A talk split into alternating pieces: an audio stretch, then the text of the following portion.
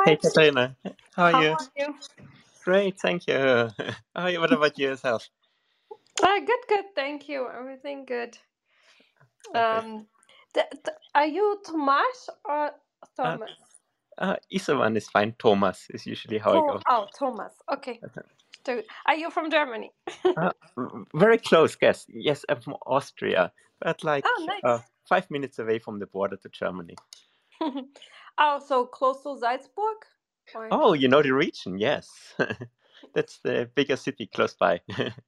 Mhm, that's I love it. Um, yeah, I grew up in Germany, and uh, I was a few times in Salzburg. I I love it. It's so beautiful. Oh, thanks. Oh, so where did you grow up then in Germany? In the ugliest place, Bochum im Ruhrgebiet.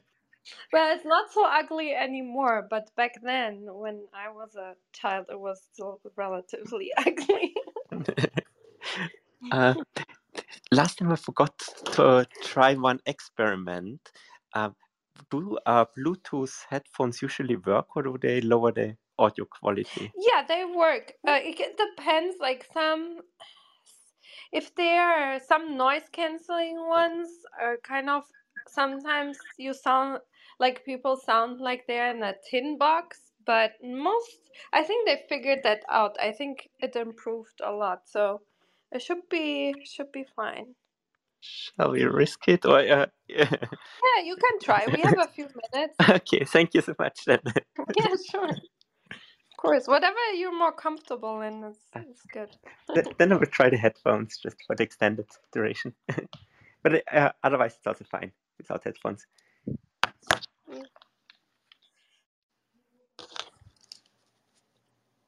So, do you, have you been following the European news about the Ukraine and the tanks? Just a little bit. Uh, I only saw like the headlines. Ah, no, it's the uh, headphones. Does this work or is the Yeah, it works. sound It's a little bit uh lower and Ah, then let's do the other one. okay. Yeah, but if you way more, it still works. Sure. It's still fine. We can still Sure, understand you. perfect. yeah, so many things happening in Europe. Yeah, Yeah. but I'm so glad we work. We are in science. I think always when the world is crazy, if you think about science work, it's Yeah, fine. It's the only sane place. yes, sir. Really love that. Like about like everyone actually trying to work together and like having kind of some shared things, even if sometimes disagreeing. It's different. Yeah, it's it's at least we agree on like the principles. Mm, yeah. Yeah. So I I put up the link for the presentation and then in the chat I added the paper and I'm adding the the lab website. Oh, thank you so much. I'm doing that now. And then I will start sharing on Twitter that we're about to start. hmm I'm I'm explaining because I don't want to feel like that people feel like I don't care they are around. It's just uh, there are specific things you can really only do when you start the room. Oh, Uh, so I I of course made poster and so I make posters beforehand, but I feel like saying yeah now we're actually starting and everywhere and things like that is also important, and that you can only really do when when it's actually starting. So that's good. Well, thank you so much for a try. Were you already on Clubhouse before? no, just registered for this purpose. Wow, I thank you. That's an honor. no, thanks for the invite. I think it's sounds very interesting. This app. Yeah, um, it started during COVID um, times, and it, I think it was the first audio only um, type of app. And then now a few other companies started um, copying it. There's Twitter Spaces, and I think LinkedIn and Facebook are trying something similar. But yeah, How I do think you, that's relaxing to yeah. not have a video. What's the best strategy of discovering exciting houses and rooms? Um, so you can, when you sign up, um, find um, you can you can determine what interests you. So and based on that, I think your hallway is put together. And um, so there are a few clubs that are really good. So um, if you like, it depends on what you would like to, um, you know, learn about. If it's news or um, specific news about specific topics, uh, and then there are different clubs that are really good. So another good science club is quantum photonics. They have a lot of great physicists coming, and um, and there is the Future Brain Club. Uh, that one is also, I think, really good. They also have then also like this news update rooms that are really good. So um, I guess the following the right people, it's uh, then you get the right updates, I guess. But if you want recommendations, I can just give you some um, afterwards.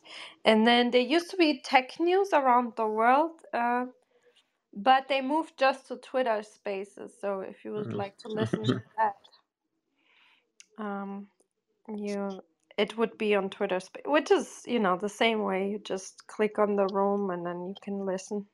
Mhm.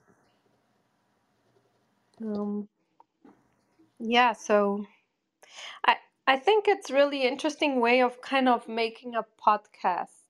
Like I see it that way. So we then we record these rooms and then we also upload them then as a podcast on different platforms. So it's it's more interactive I think and more interesting than just having uh, if people come up and ask sometimes it's hard for people to have like you know there's a scientist with a phd and then some people are kind of not comfortable at asking questions but i think by now we have more and more people feeling comfortable enough and, and participating i think that's then very interesting when people do that Yeah, also for me that now promises to be fun with the questions. Looking forward to them. I think it's yeah really nice to also like see like also people asking questions from very different corners. Exactly i think that is the most interesting part and what got me basically hooked is um is that and to be honest i since i'm doing this like club before it was very informal before i created the club like uh but um i learned so much from science areas that you know usually you don't get to interact w- because you don't go to conferences out too much outside of your Mhm. area. So yeah i think i learned a lot so. I think that's exciting. Yeah i think in a couple of minutes we will start um oh hamish is here. Hi hamish. Uh he presented last week his work uh, which was really great. So always happy when people come. Please feel free to come to the stage, um, everyone. We will start in a couple of minutes. And um, hi, Eli. How are you? Uh, doing okay. This looks really interesting. I, I unfortunately have to multitask uh, due to the demands of my day, but uh, um, uh, definitely going to be uh, listening keenly. Nice. Yeah, thank you. And hi, Hamish. How are you today? Hi, Deepak. Hi, how you going? Yeah, good. Um, I'm just, I'm also Hi, Katrin. multitasking. Hi. Um, yeah, I'll, I'm looking forward to the talk, and I'll just, um, I'll just be listening in. Yeah, great. It's wonderful having you here. Yeah, Uh, thanks. everyone. And Hamish is in summer, so Yeah, I'm I'm currently um just going for a walk. Um and it's um yeah, it's going to be like 30 oh, in Celsius is 30 degrees here, so it's pretty it's already pretty sunny. Um sorry sorry to make you jealous, but I uh, hope, hope the weather's not too bad where you are. yeah, it's it was raining and cold, but it's fine. It's fine. I hope you you are enjoying it. Yeah, I will. Yeah. Thanks. No. Um, so yeah, I think we can slowly start. I know people will still um be coming in, but um we can start with introductions and and then we'll go from there. So welcome everyone to Science Society, and of course a special welcome to Thomas here. And um, uh, let me give you a short introduction so you get to know Thomas a little bit. Um, Thomas uh, did his uh, master's uh, in molecular biology at the University of Vienna, uh, Austria, and then his PhD in systems biology at the University of Zurich in Switzerland. And um, he won um, different awards. Uh, for uh, example, the P- for best PhD thesis of the Faculty of Science at the University of Zurich, and the most tweeted bio um, preprint bioRxiv preprint, um, and which is really cool. And um, he also won the K99 Pathway for Independence Award, which is very competitive here in the US. And um, he thinks that the most intriguing part of biology um, hold the most promising avenues for research in human health and are still underexplored. So um, I really agree with that. And um, mitigating human aging will um, will solve so many problems uh, we have in health. So uh, it's really an honor to have you here, Thomas. And um, before we start, we usually uh, ask a few interview questions, if that's okay with you. Oh, absolutely. And thank you for, so much for the invite. And thank you, everyone, for uh, being here and joining us today. Wonderful. So the first question is, how did you um, become interested in pursuing a life in science, basically? Was it something you always wanted to do since childhood, or is something else that kind of sparked your curiosity there? Thank you. I think when I was very little, I wanted to become the first scientist who would discover living dinosaurs, but then that idea dropped off. And then when I got close to university, I wasn't sure what to study. And um, in Austria, there's this book that lists all of the different study programs. And one that was very appealing to me was a very science focused uh, study program. And I thought if I go into that direction, I will never get bored later in life. And since then, I kind of got stuck with it. That is very cute. the story with the first living dinosaurs. I think that's from for a lot of boys, especially really a dream. My oldest son, he was a dinosaur fan too. So that is really really cool. But but I, I, I presume that was before it was recognized that birds are dinosaurs. that was before that, yes. Well, but uh, yeah, I, I'm glad you found um, you know you got supported in following this path and how did um did you then um come into this specific research field of aging and and then also how this project uh, came about if you have like if you could give us a peek behind the curtain there thank you Yeah, th- there are really like two main reasons. The first one, maybe the most important one, is people. Uh, many of uh, my mentors that I met uh, during my postdoc were actually doing research related to aging or even collaborating on related themes. Um, and even though I didn't start my postdoc in aging, it kind of gave me nice opportunities to learn more about aging and um, work with uh, wonderful colleagues in different laboratories. And the um, second one is kind of more science driven. Um, so I'm really interested in the many things that we do not yet know about biology. And um, starting new research directions is something that occurs very rarely. Um, one thing that I did was to look at all of the publications about uh, biology that um, have been produced before and ask where do people break into new directions. And presently, there's three domains of science that are particularly open to novelty. One is research on diet, the second one is about eyesight, and the third one is about aging. So I thought this could be a good starting point. Yeah, definitely. And I'm so glad because now we are here speaking with each other. Um, so um, I'm really glad you you did that very systematically. I applaud you for that. That you checked.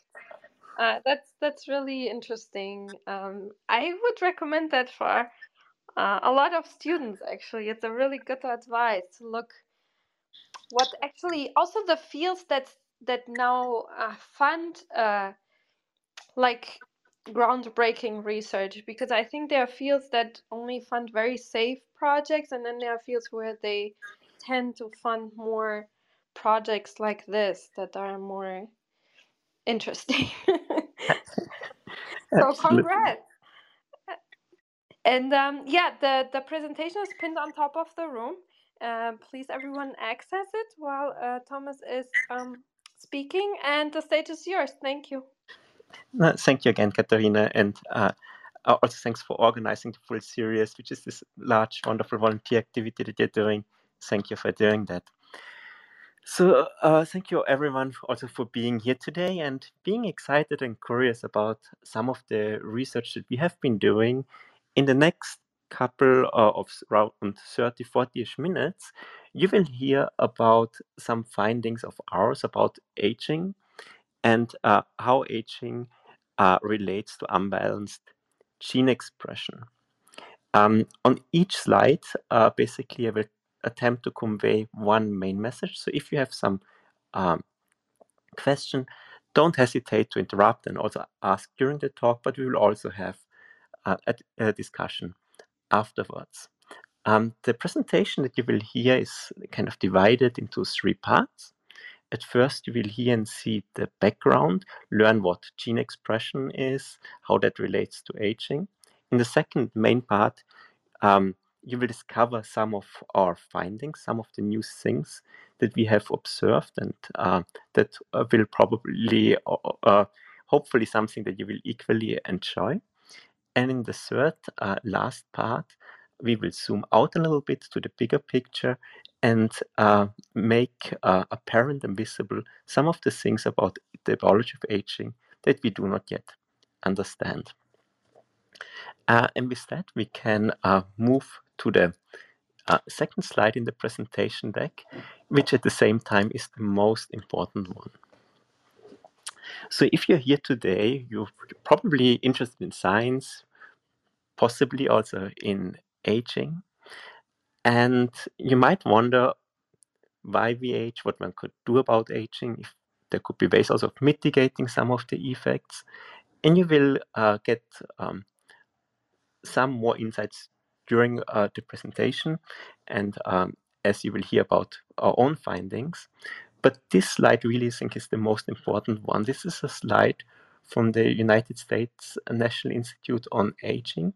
And this uh, web page compiles uh, many excellent guides about aging, things that we can do for healthier aging, for slowing down, also very practical things that we might face as we get older or as our dear ones get older, such as how to prevent falls. Falls are basically something that is rarely studied by scientists, but has this tremendous effect actually uh, um, on our health as we get older.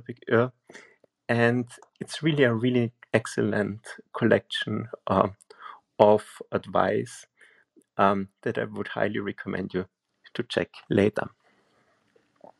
So let's move to the signs. On the next slide, you will see two different phases, and I want to acknowledge both of them. Both of them arrived independent of us at the same findings or very similar findings that you will see later. The first one is um, Cesar Payan Gomez, and he has been working as a bioinformatician in the group of Jan Hoeijmakers. And on the publication that you see highlighted on the right, restricted diet delays accelerated aging and genomic stress in DNA repair deficient mice, he actually also made the observation of how um, gene expression becomes unbalanced during aging.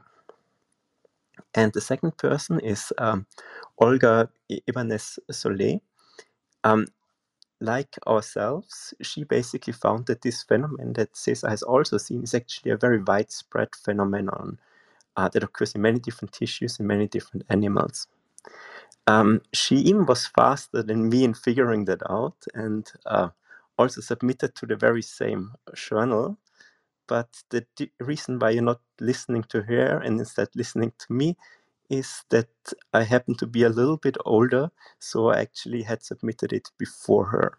Uh, but she also independently arrived at the very same findings, and I really want to acknowledge that and also recommend you to check uh, her preprint, which is presently on uh, bioRxiv. So let's move um, to our manuscript of publication, which we published in December. You can see a lot of authors, and I want to thank all of them. Um, so basically, a reason for having so many authors is that we actually inspected many different organ systems. And the main finding of our research publication is that aging is associated with a systemic length associated transcriptome imbalance. So for everyone, um, especially those who I get to uh, show something that they've never seen before, I want to introduce you what gene expression is and what transcriptome is. Um, basically, during gene expression, transcripts catalyze the production of gene-specific proteins. So next slide, you basically see these three uh, entities, genes, give rise to transcripts, and they give rise to proteins. So in each cell of your body, there are roughly 20,000 protein coding genes, and these genes catal- uh, template um, gene-specific transcript molecules that then contain that information of the gene and catalyze the formation of gene-specific proteins.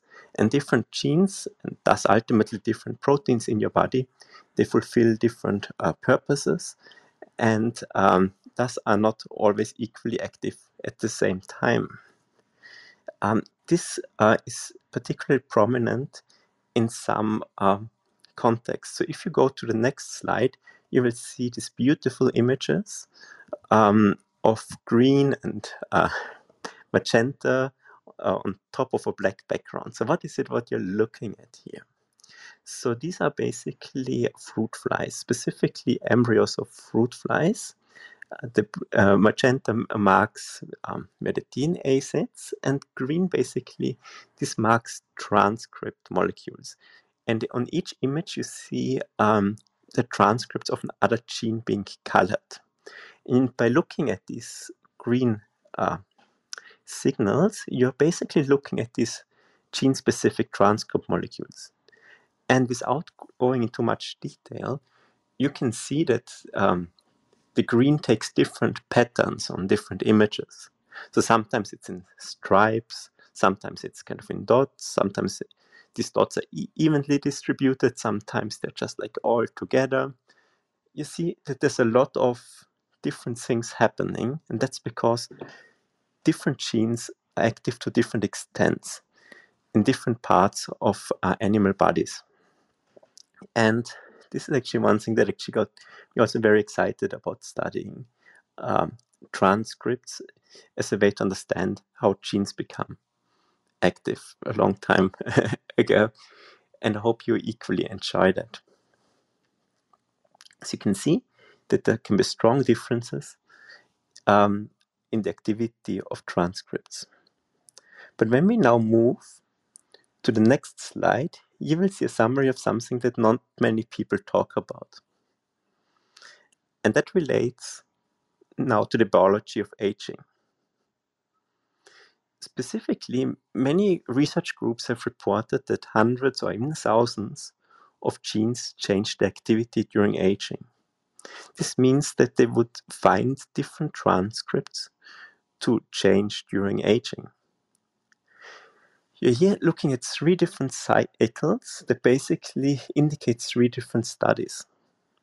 And the number in indicates the overlap between those studies and, and the number of uh, genes that are found only by one study. And you can see that in published literature, studies done by very reputable labs rarely overlap, and they actually find different transcripts and different genes to change with aging. When we did our own pilot study, also under very controlled conditions, we would again see other genes to change during aging. Ultimately, there's only a single gene that is consistently changing in its transcripts across all different studies. And that could mean a few things. Um, regretfully, there is, might be a tendency to think that everyone else besides oneself makes things wrong, and obviously, each lab thinks that everyone thinks that they are the ones that are doing things right, and everyone else makes things wrong. But there could also be another reason. Maybe there's actually something much more fundamental to learn about the nature about aging of aging. And the first hint towards this is presented on the next slide. When we repeated our own pilot study, we also found other transcripts to change. So this means that when we do the same experiment, again, under the same conditions, with the same and with the same people, um, with animals living at the same facility, and everything as identical as possible, we get different results. And that's very uncomfortable. um, because that could raise a lot of questions. What's happening here?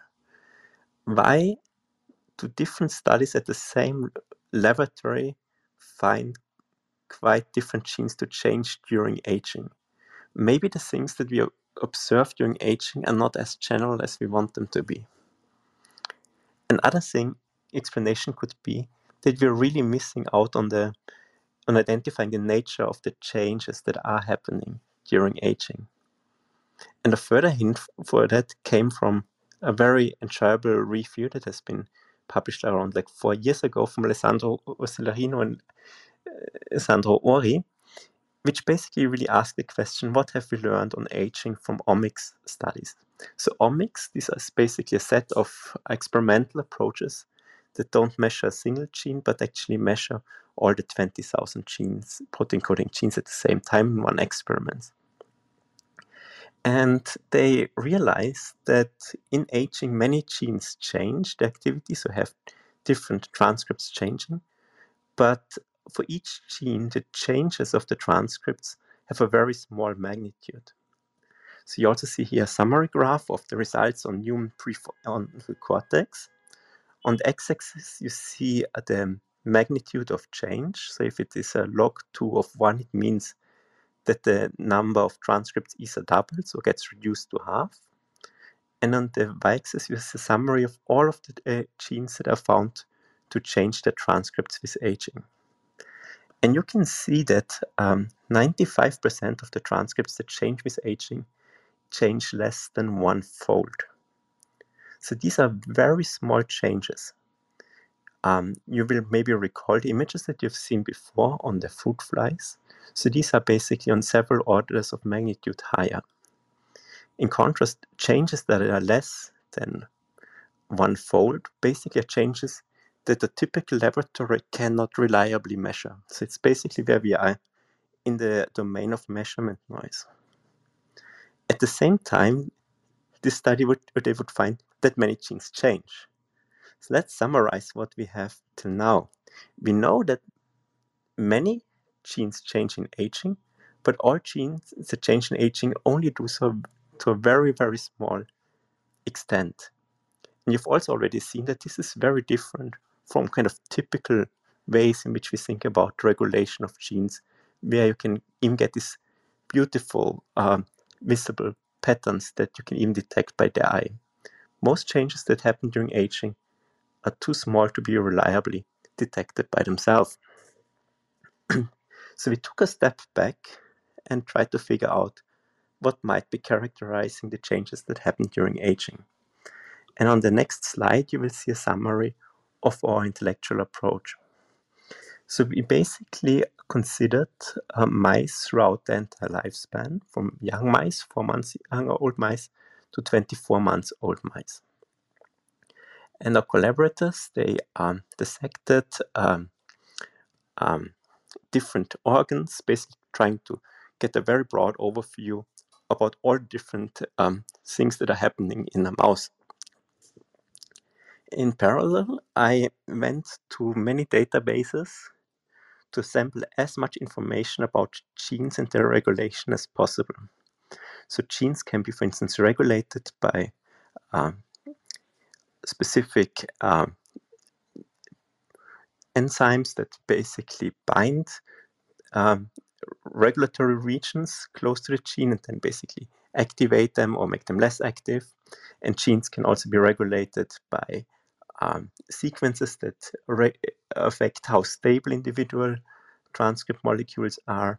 And genes can possibly also be regulated by other things. So overall, I tried like to get as many possible explanations as possible over 2,000 alternative uh, properties or features of genes that could affect their regulation.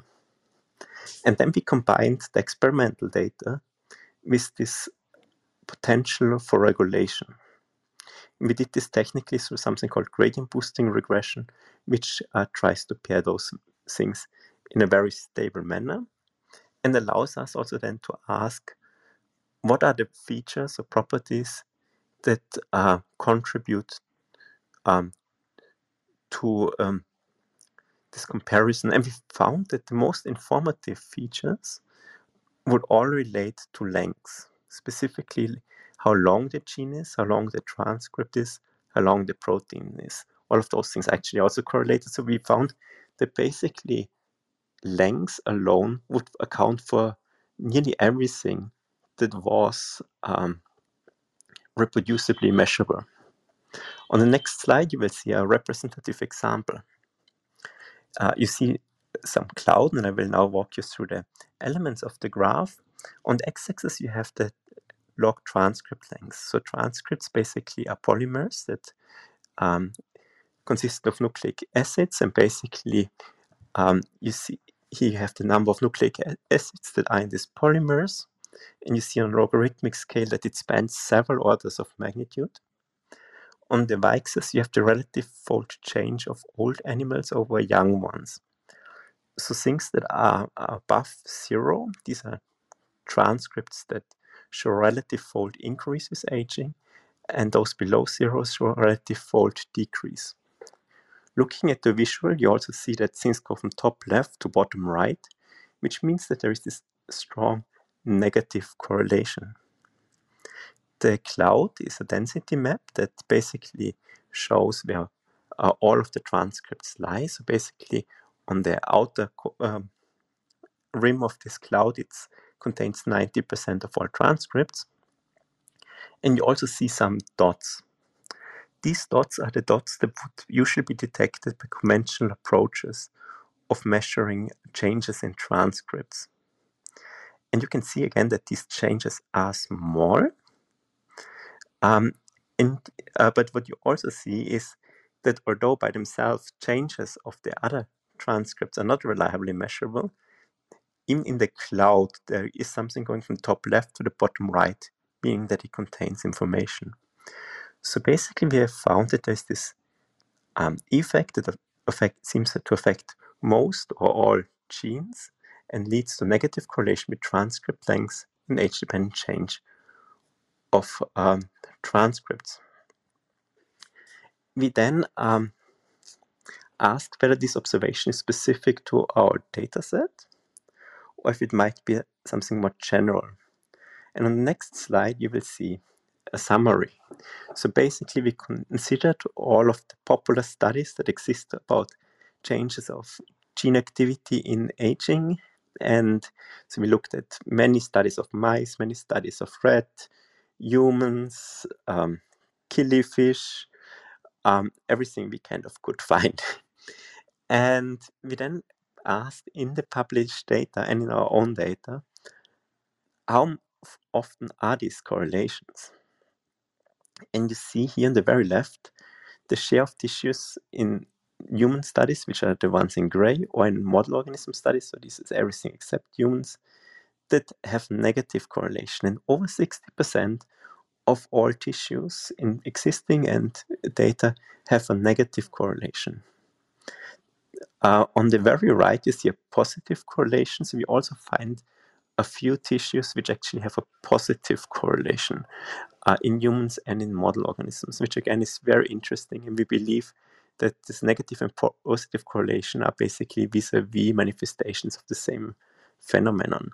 Only very few tissues do not have uh, any correlation. So this shows that the thing that we have observed, this negative correlation between transcript length and age-dependent change, seems to be a very general property of aging. But there's even more to it. You might be wondering, um, so what? What happens now that transcripts change? Could there be anything that, any way that this could contribute to aging even further? And we actually believe so. And we have some strong support for this. Specifically, many people have already studied aging. And many things are known about aging. So we know about hundreds of genes that uh, either extend or shorten the lifespan of aging uh, of animals. This still doesn't mean that we um, can fully understand aging, but it means that many things can contribute to the manifestations of aging. And we find that the shortest genes only rarely have genes um, that extend lifespan, whereas the longest uh, transcripts, um, they, they, um, they belong to genes that would actually extend the lifespan.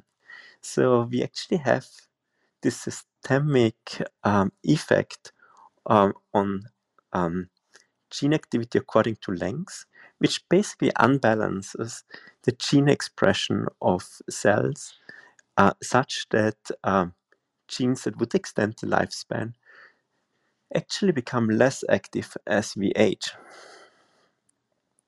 For the, um, those of you who maybe have already studied some literature about aging or biology in general, I also have um, some more information on the next slide where you see um, this red and this uh, blue um, circles. And you see individual scientific terms in red and in blue. And the red ones these are terms that relate to cellular processes that are enriched amongst the shortest transcripts and depleted amongst the longest. And the blue ones are, are cellular processes that are enriched amongst the longest transcripts and depleted from the shortest. And you see many things um, that you might have encountered as a biologist, such as chromatin or telomere organization, mitochondrial function, proteostasis, things that are inflammatory immune responses, many things that actually had been independently linked to aging before us. You also see that the longest genes are enriched for neural activities which might uh, help to explain some age dependent neurological phenotypes. So, overall, we see that there's a strong uh, kind of organization of the genome according to length that overlaps with things that people have already been studying in the context of aging. And you've also seen that in most, but not all tissues, um, certain uh, the longest ones become less active as we age. So, what can we do about it? in the next slide, uh, you see that it's possible to counter this imbalance that we have observed. On the left, you see a summary of some interventions that we have also included in our manuscript. So basically, there are interventions that are known to extend in animals the lifespan. You might have encountered some familiar ones, such as caloric restriction, which basically means having access to less calories, or partial reprogramming, which where basically cells are put into a state that is kind of more embryonic in a way, or partially in that direction. But then on the very right hand, and that's not published yet, we actually have also been working on additional interventions, and we actually have an unpublished drug that um, counters this imbalance to an even stronger extent than any of the known anti-aging interventions that had already been described prior our work. So this means two things. First is that the observation that we made um, really relates to this kind of biological process that we colloquially refer to as aging. And the second one, that it is actually reversible and we have some uh, ways of developing interventions. With this, we are already at the intermediate summary, the main part about the biology of aging. Uh, you've seen that observed changes in transcripts in aging are primarily measurement noise, at least I've hinted at it. Uh, also, that the changes that are not due to measurement noise are fully uh, or nearly fully explained by transcript length alone. And the length dependent imbalance disproportionately affects genes that affect lifespan, which leads us to this overall theme of aging being possibly due to unbalanced gene expression that stems from differences in the length of transcripts. With that, we would actually like to know where this imbalance really comes from. and we're not the only ones that are interested in the question. So I want to uh, share with you one beautiful study from uh, la- published last week uh, in uh, Nature Genetics that also again saw this length uh, change of transcripts with aging. And they figured out that if there is damage to the DNA, uh, basically the machinery that um, creates these transcript molecules becomes kind of arrested and it kind of creates almost like a traffic jam where then additional machineries that would usually read along the uh, gene can no longer pass by, leading to long transcripts becoming less active. And I personally believe that this is, for us humans, a large part of the uh, explanation and at least points very well into what's underlying this observation that we have. But you've also already seen that this can't be the full explanation. For instance, you've already seen that in some tissues, the longest transcripts actually show a relative fold increase rather than a fold decrease. And we also have some additional insights that also already show why that can't be the full explanation. Um, and I will share with you some of these insights. And and I hope that in the next five minutes you will bear with me as we make a small detour. And I promise you we'll come back to aging later. Basically, research into human genes follows very strong and identifiable patterns. So in this next slide, you basically see on the x-axis the observed a number of publications for each human protein coding gene in Medline. So for some genes, there are thousands of publications. For others, there's only a handful.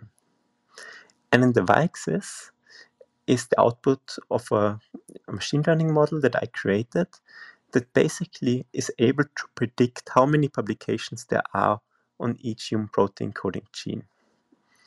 And without jumping into the details, you see that most things are along the diagonal. This means that it is possible to quantitatively understand and forecast research on human protein coding genes. And similar as you've seen before, uh, for study on aging, we can also tease these uh, models apart to actually understand where this pattern comes from. And I invite you to look at some of my earlier publications on the topic where you see four highlighted on the right. So this could now be taken to different directions. One is you could feel tempted to do what others will also very soon do and kind of try to become very, very mainstream in your uh, scientific research. But I think the far more exciting question is actually to ask what are the things that are important but lie outside uh, of the general course of biomedical research. And next slide, you see three e- examples. This is now from a recent study from us that we also published in December that try to understand how often are people studying, uh, a scientist studying genes that are known to be important for different aspects of disease. so you have three examples. The first one is glioblastoma. And I selected this example because it's almost 20 years ago since like some large initiative, the Cancer Genome Atlas, identified through unbiased data genes that very strongly contribute to glioblastoma. 27% of those genes have never been mentioned in the title abstract of any publication on glioblastoma. In the middle, you see something related to aging, Alzheimer's disease. Specifically, there has recently been a large 20, a $250 million initiative of the National Institute of Health of the United States um, towards Alzheimer's. This, uh, this initiative they identified the most promising therapeutic targets for Alzheimer's disease, which is a devastating disease. And although many people study Alzheimer's, 44% of the genes that are the most promising therapeutic targets, according to the best available data, have never been studied, appeared in the title of any single uh, or title abstract of any single publication on Alzheimer's. And when we move to SARS-CoV-2, again, there's much research happening on SARS-CoV-2. But if we ask which of the human proteins that interact with SARS-CoV-2 virus actually have been studied in the SARS-CoV-2 literature, 60% have never appeared in the title abstract of any publication on SARS-CoV-2. And I could go on and on and show that for many different types of diseases. So basically, there is historically acquired patterns of scholarship that still basically are propagated and lead to many genes not being studied. Imagine that you want to understand what a plane is, but you're only given half of the parts. It would be very difficult for you to understand what a plane is, even more to control it or to fly it to some other um, destination. And that's probably an oversimplification because we biologists are still trying to figure out the principles behind biological matters, whereas we would be familiar with engineering principles behind a plane. and the same thing also happens with aging. That's what you now see on the next slide, and that's the last and second most important slide. And it contains a lot of information, and, can- and we'll walk you through it. Basically, that's actually the other way of how we ended up at looking at or finding this length association. We identified roughly 100 genes for which there's a very strong support that they relate to aging. And then we went to the literature and asked how many of these genes actually have been studied in the context of aging. And um, 64% of those genes, we know what they're doing in aging. And it's actually very reassuring that these genes that seem important, we're studying many of them. But then there are these other genes that have not been characterized well in aging, although there would be this large support that those genes associate with aging if we look at unbiased data sets. And we can also break this down into individual categories, and the specifics are not too important, but basically, the higher up in the list, the easier it will be for uh, designing experiments. And we can, in the middle, you see that we can get, gain additional information about those genes. Like in which organs would it be easy to studying them? And we can create here in blue different scores that tell us how easy it would be to approach these genes with different investigative approaches. We can also look at those genes in the general scientific literature and ask if those genes had been studied elsewhere. So, one of the messages of this slide is that there are many more things that should be studied in aging, but no single scientist has ever studied the, what these genes are doing in aging, although there's a very strong, overwhelming support that they're doing something with aging. And uh, Katharina in the beginning mentioned this K99 award, and um, which will allow me then uh, this year also like to start a laboratory that will actually focus on systematically exploring all of these different genes that no one studies, although they seem to contribute to aging. And now let's jump to the very right hand side, which is like concluding the full presentation. This is the proof of visibility. Uh, I cannot yet share with you the specific identity of this gene that I call here gene E, but uh, we realized in the literature that gene E is required for the transcription of long genes. So we noticed that this gene also becomes less active in aging, and this led us to first look at uh, gene and transcript length. And I think it's actually this gene which is the initial uh, trigger for this length association in mice and also in some tissues in humans.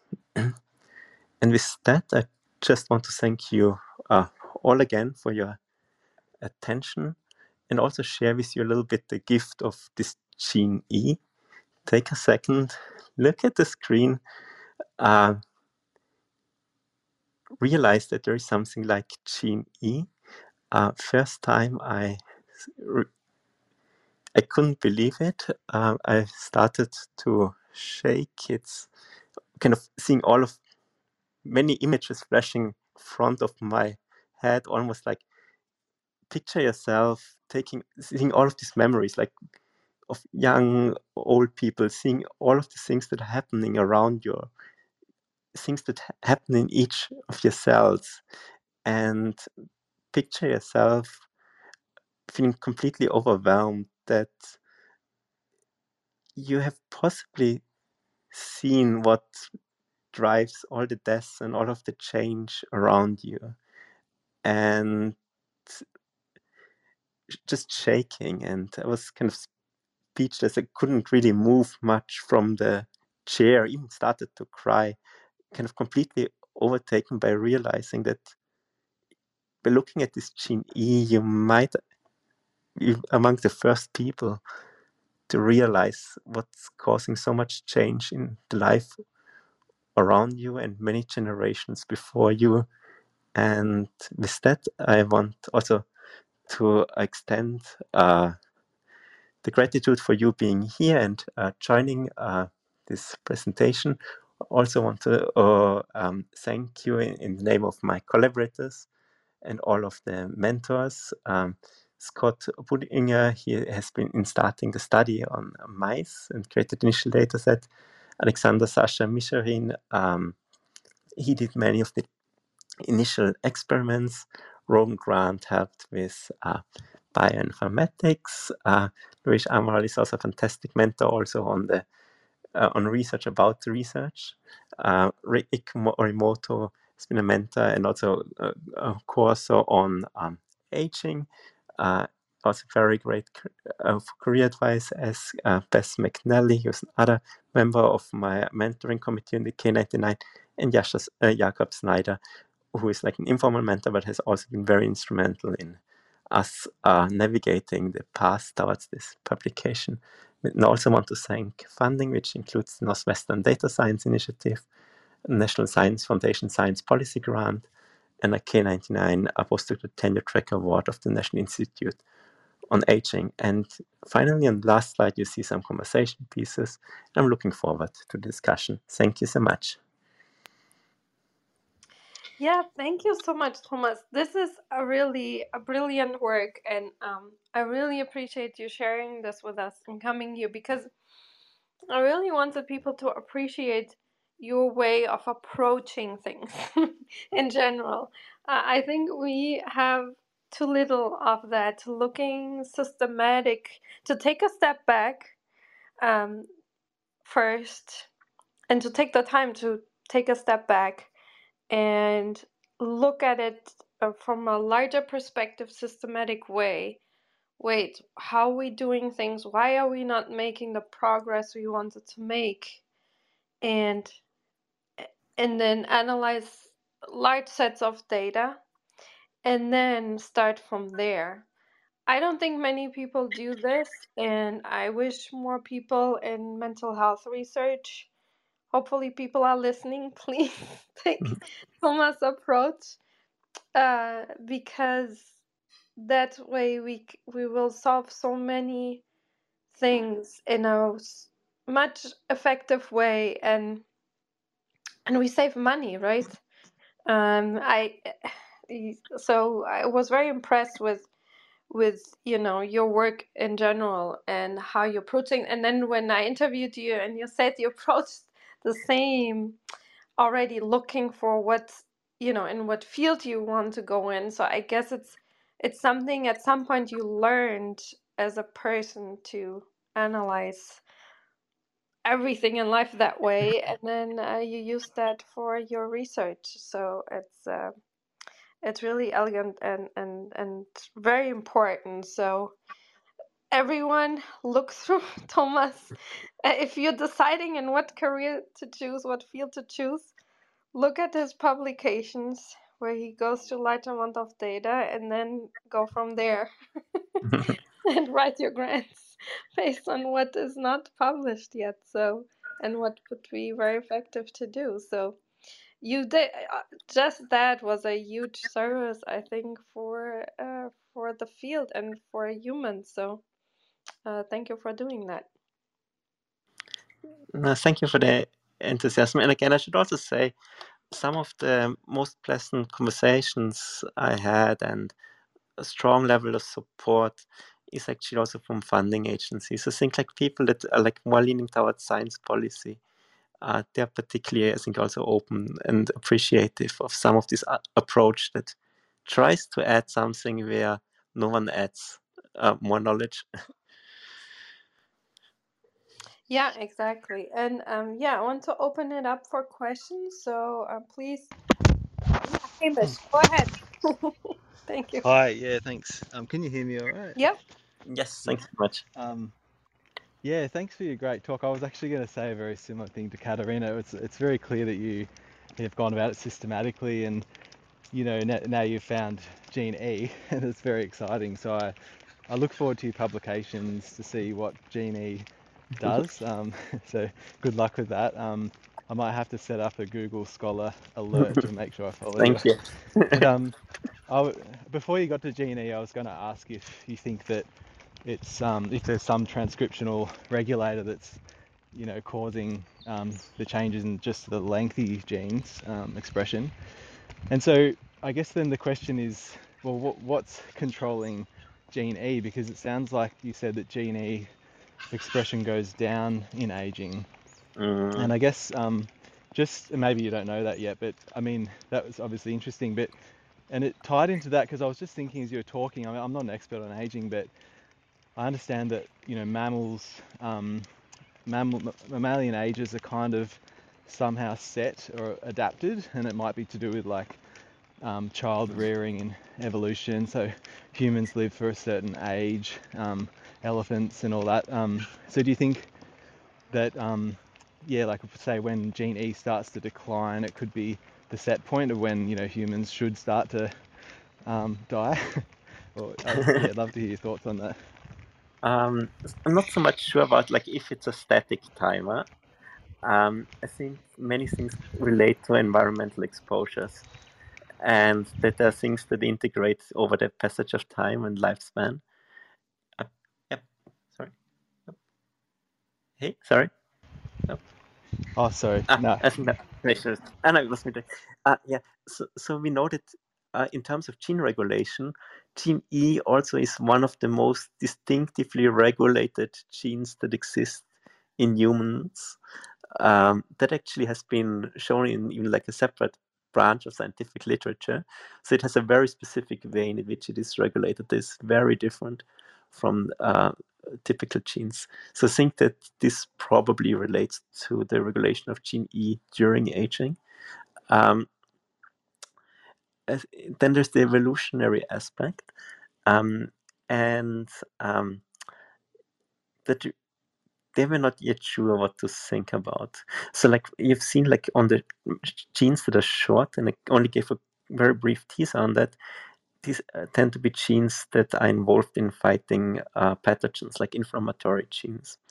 And short genes, um, because it takes time to kind of transcribe a gene to transcripts, they can be actually produce proteins within a couple of uh, minutes.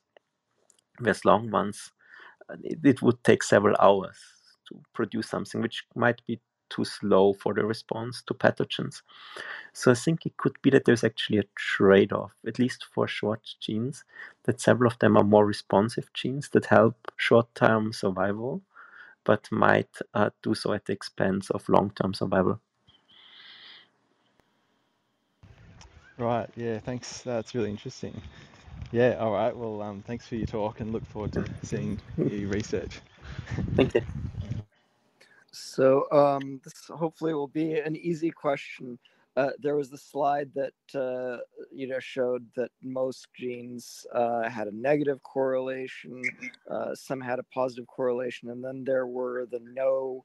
Uh, the smallest category was tissues with no correlation. I'm wondering the tissues with no correlation are those perhaps do those perhaps tend to be tissues that that show less signs of aging oh that's an excellent uh, question um, I can say that some of those that show the signs of aging the earliest are also those that have the stronger this negative correlation. So the, those in the middle I, I, will have a closer look at them again. Actually, it's a good idea. It could be like that. There's like some multimodal thing where like either extreme or middle kind of behaves different from the rest, but overall they don't stand out for aging faster. Look, look, look forward to, yes. to any any findings. Yes, thank, yeah, no, it's excellent. Thank you so much for. It would be really interesting actually to see how they actually change physiologically. This uh, ones. We didn't look at them too too much regretful yet, but there, there could be an interesting, very interesting story there, and also like to see maybe these are uh, tissues that respond less to environmental stress and other changes of gene expression. So that would, yeah, I'll, I must definitely have a closer look at them again. Thanks so much for suggesting that excellent point.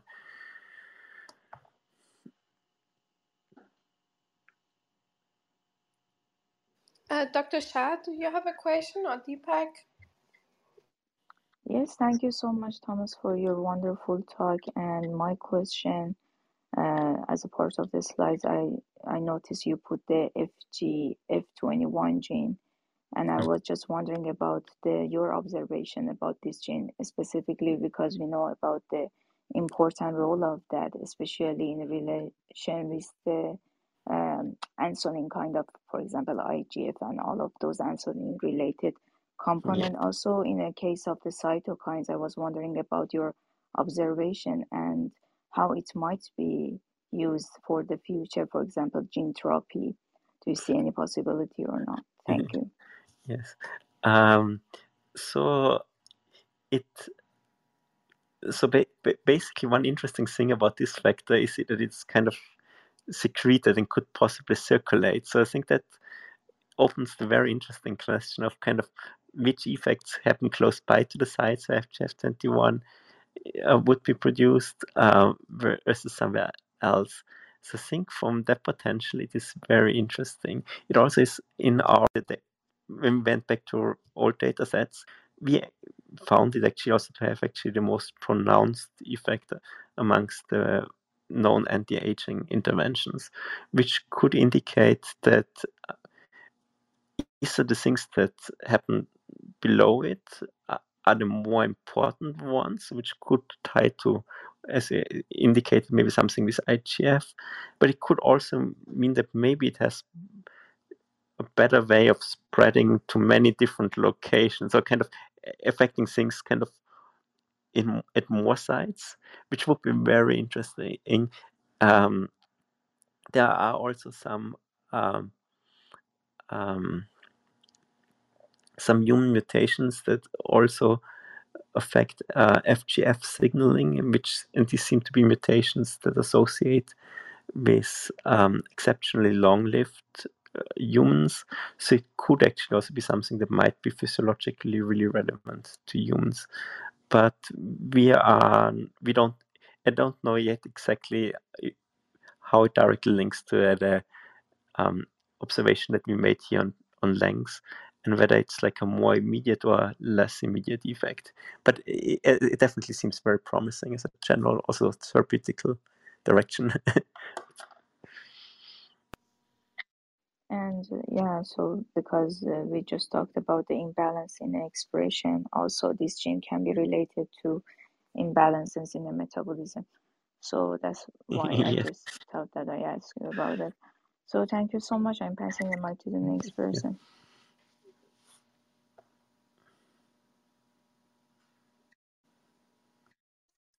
Amir, go ahead.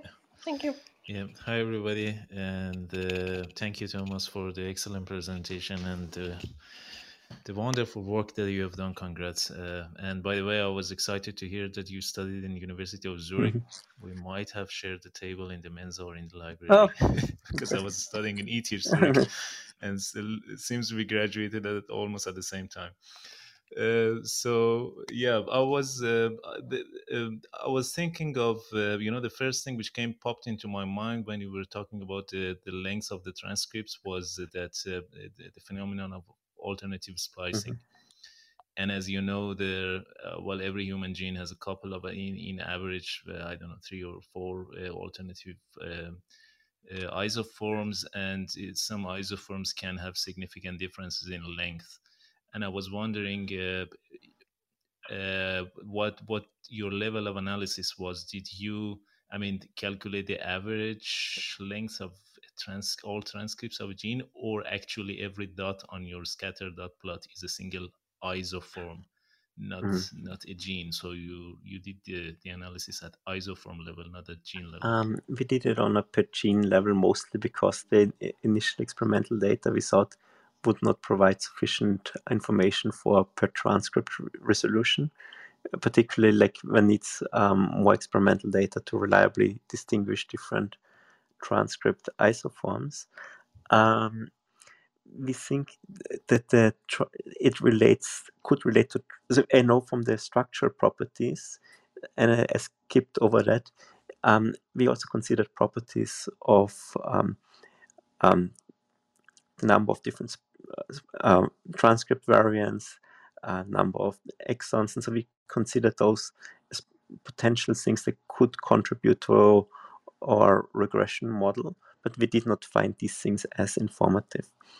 But um, now going back to splicing, um, there also has recently been, I think, um, a, a preprint. I think it's from um, Vadim Gladyshev's lab, lab that showed that um, in humans, in the same data set that we actually investigated, um, there is actually changes in splicing that are happening during aging, and they concluded that this that one of the things that breaks in aging or changes in aging is actually the splicing.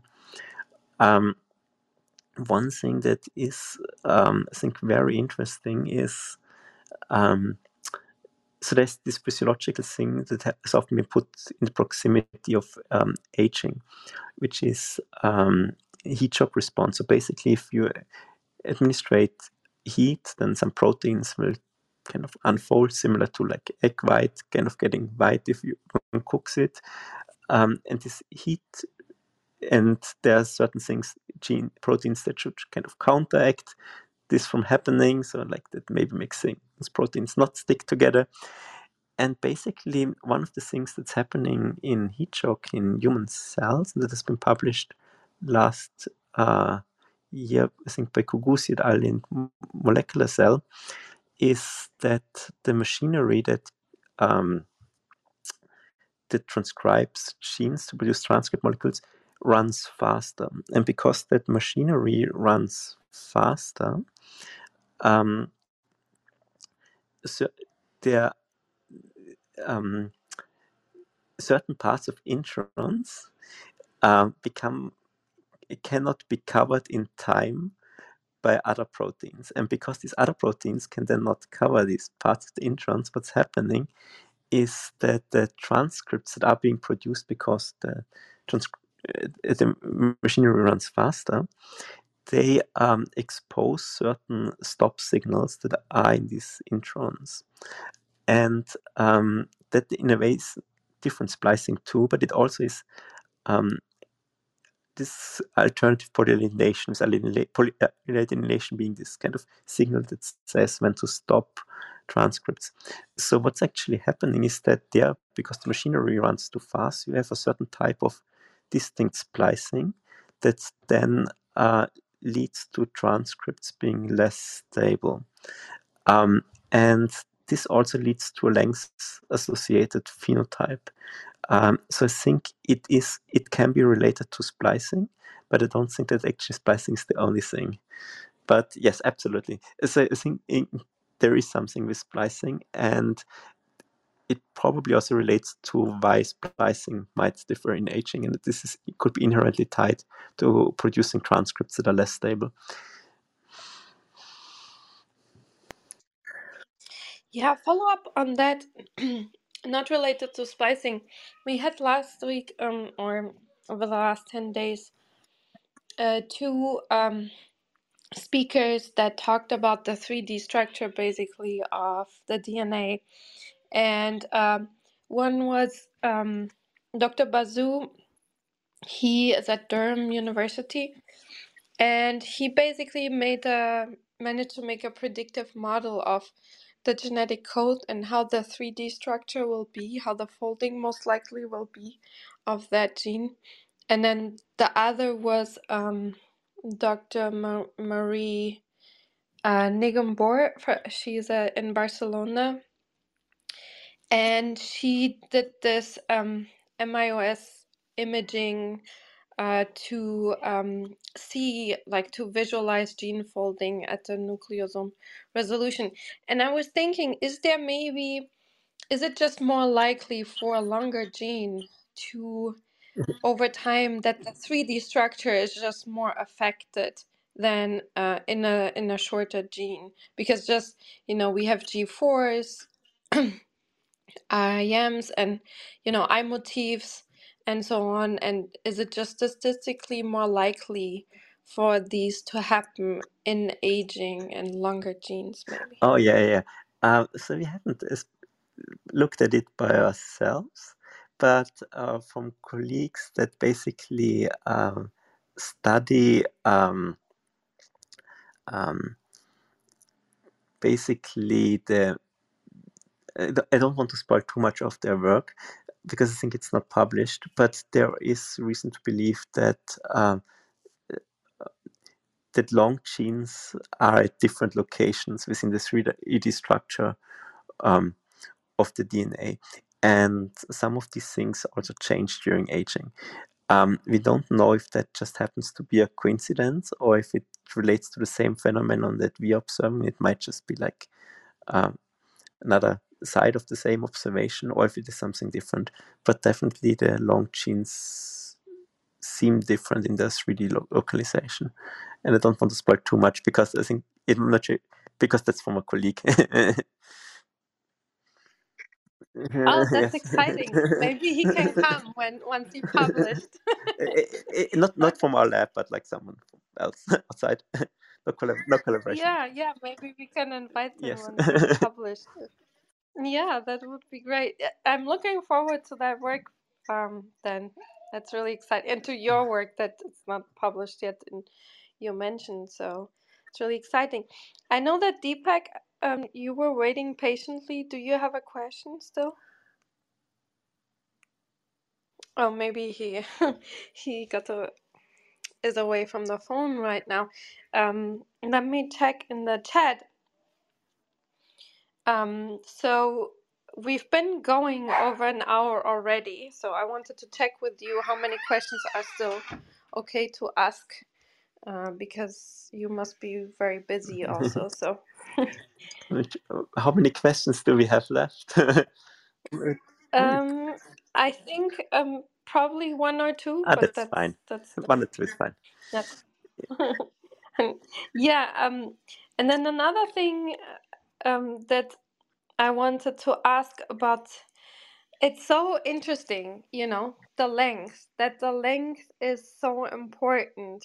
So we have the 3D structure, the the splicing would maybe, you know, another thing that contributes a lot to these structural changes is pH levels Mm. and uh, magnesium levels and so on.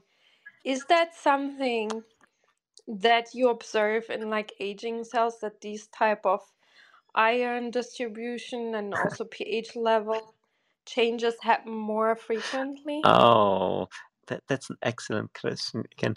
So, um, you've seen me, you heard me talking about the transcriptome quite a bit today, but we were also wondering what is actually behind the changes that happen to proteins, SVH. And quite a bit of that can be explained by the changes that we observe in the transcripts. But there are even more things that contribute to the changes in proteins during aging. And one of the things that we have seen to be very informative on this is actually pH. So basically, individual proteins they uh, are constituted of these different amino acids, of which some like have a more positive or negative charge, and depending on this charge, they will have a different isoelectric point. And we see that according to the isoelectric point, this is, actually one of the things that strongly informs on age-dependent changes in proteins that are not, and it informs on the changes that are not explained by transcripts. So we are we have actually been encountering that uh, against more unbiased investigation. But uh, for transcripts, we don't have, presently don't have strong support to link it to pH. But for proteins, we definitely have some implications. Yeah, I was interested for a while in IMOTs and G4 related to synaptic plasticity in neurons, but I never got actually funding for this. I sent out a few times a grant, but um, but yeah, and because the paper came out that showed in live cells that in I motifs like pH levels and magnesium levels and so on could, you know, increase the occurrence quite significantly. So that's why I was thinking of that paper. Um, then one more question was Just before uh, you that go on, I just wanted to interject that uh, something like forty percent of the U.S. population is uh, magnesium insufficient, right? So, so there are two questions: uh, what uh, uh, disease burden or morbidity burden uh, does that contribute to? But at the same time, uh, are your controls really appropriate? Well, I think uh, the connection just dropped. Do you hear me? Yeah, I can hear you. Uh, I think Eli said, but I couldn't fully understand. So you mean how pH levels then in real life actually would affect aging? Well, I I was I was referring more to uh, um, uh, magnesium. Hmm. I, I already wrote it down. It's a very interesting thing to test. Um, we haven't looked at it, but it would be interesting to actually ask. This, Yeah, I can send you the paper that I'm yeah. referring. I would have to look it up. I don't know it because it's years ago. Um, but um, and then the other question that I had is, are these long genes uh, more cons like is there a higher percentage of being highly conserved? Or are these genes that are like newer, like mammal, Mhm.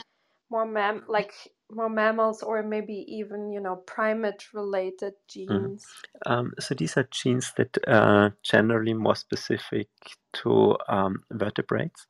So, like the um, oldest genes, they also tend to be relatively short genes. Um, so many kind of housekeeping kind of functions or general functions of what cells do tend to be short. And um, when we then move towards longer gene lengths, it's genes also that change a lot during development or relate to tissue specific functions. So these are these are newer genes. Yeah, absolutely.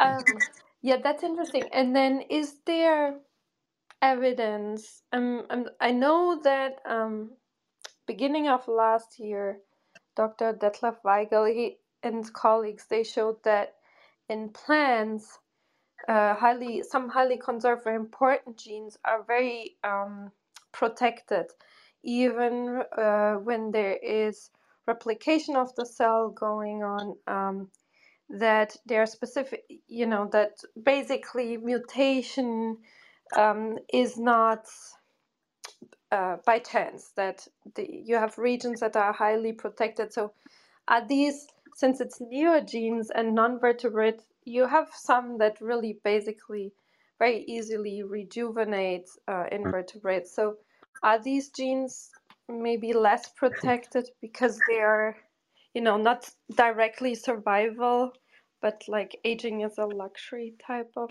um, so one could twist that either way, you know, the answer. So one is um, this one thing it is that uh, by being long, there's like more chance that something bad happens. Like there's like a higher chance that, for instance, mutations happen. Um, so like long genes in a way are kind of predisposed to for the chance of something bad happening. Um, at the same time, long genes have fewer kind of mutations than would be expected by their length, which indicates at the same time there's like some protective thing going on that allows these genes to be long and still uh, be okay or do something. Um, there are kind of these seemingly opposite ways of looking at it, which are true at the same time. Um, one thing that we found is that the genes that are very long, um, at the same time, are genes that would actually have kind of a good effect for survival or lifespan. Um, which begs for the question of um, why they are long and how this relates to aging and evolution. Um, and we don't have a strong proof for that. But I think there's like one hypothesis that I really like. Um, so, like the regulation of genes in um, yeast and in other in, in, in, animals, like everything that's kind of more complex than bacteria, is awfully complicated. Um, so bacteria seem to be doing just fine for most purposes. And one idea or hypothesis, um, I think that was like published as a kind of more perspective in Cell like around 10 years ago is this frustrated gene hypothesis. And the idea is that gene regulation is not so much there to regulate genes, but to make it really difficult to uh, control genes, and so that things should be there so to barely survive. And the idea is that um, if so that is parasitic nucleic acids, like basically you could think of them as certain types of viruses or so that basically try like to propagate in the DNA, but are for organisms not nice if they're doing it. So um, the idea is that if the gene expression machinery barely functional, if those parasitic nucleic acids would become active, the whole gene expression machinery will basically break. And basically, that could mean that then the um, organisms die, which on the population level could be a way of restricting the spread of parasitic nucleic acids. And the way I'm thinking about kind of survival genes being long, or long genes extending lifespan, uh, could be along these lines. I think that basically having these genes as long there could be um, a, if there's like unspecific types of damages to the gene expression machinery or these parasitic nucleic acids, um, that then there would be a reduced survival of the individual, which, however, on the population level might actually increase survival. So it could be that we might want to shorten lifespan of individuals to kind of prevent the spread of parasitic nucleic acids. But the last part is just an extrapolation from my side, but um, it's a very good puzzle of why these genes are wrong. Interesting. It's really fascinating. So, thank you so much uh, for this really amazing discussion and sharing your work with us. And we wish you all the best, all best for the future. Although I don't think you need any of our wishes, but um, yeah, and we are very curious to continue to follow your work. So, uh, thank you so much, Thomas, and uh, it was a really a pleasure. thank you, and thank you, everyone. Thank you. Bye. okay, and thanks everyone for coming, asking questions. It's so much more interesting to have a discussion with, uh, you know, with uh, more people with different ways of thinking. So thank you for that, and um, yeah, I hope I hear you all back soon again. Thank you. Bye. Okay. I'll close the room now. In three, two, one. Bye, everyone. Thank you.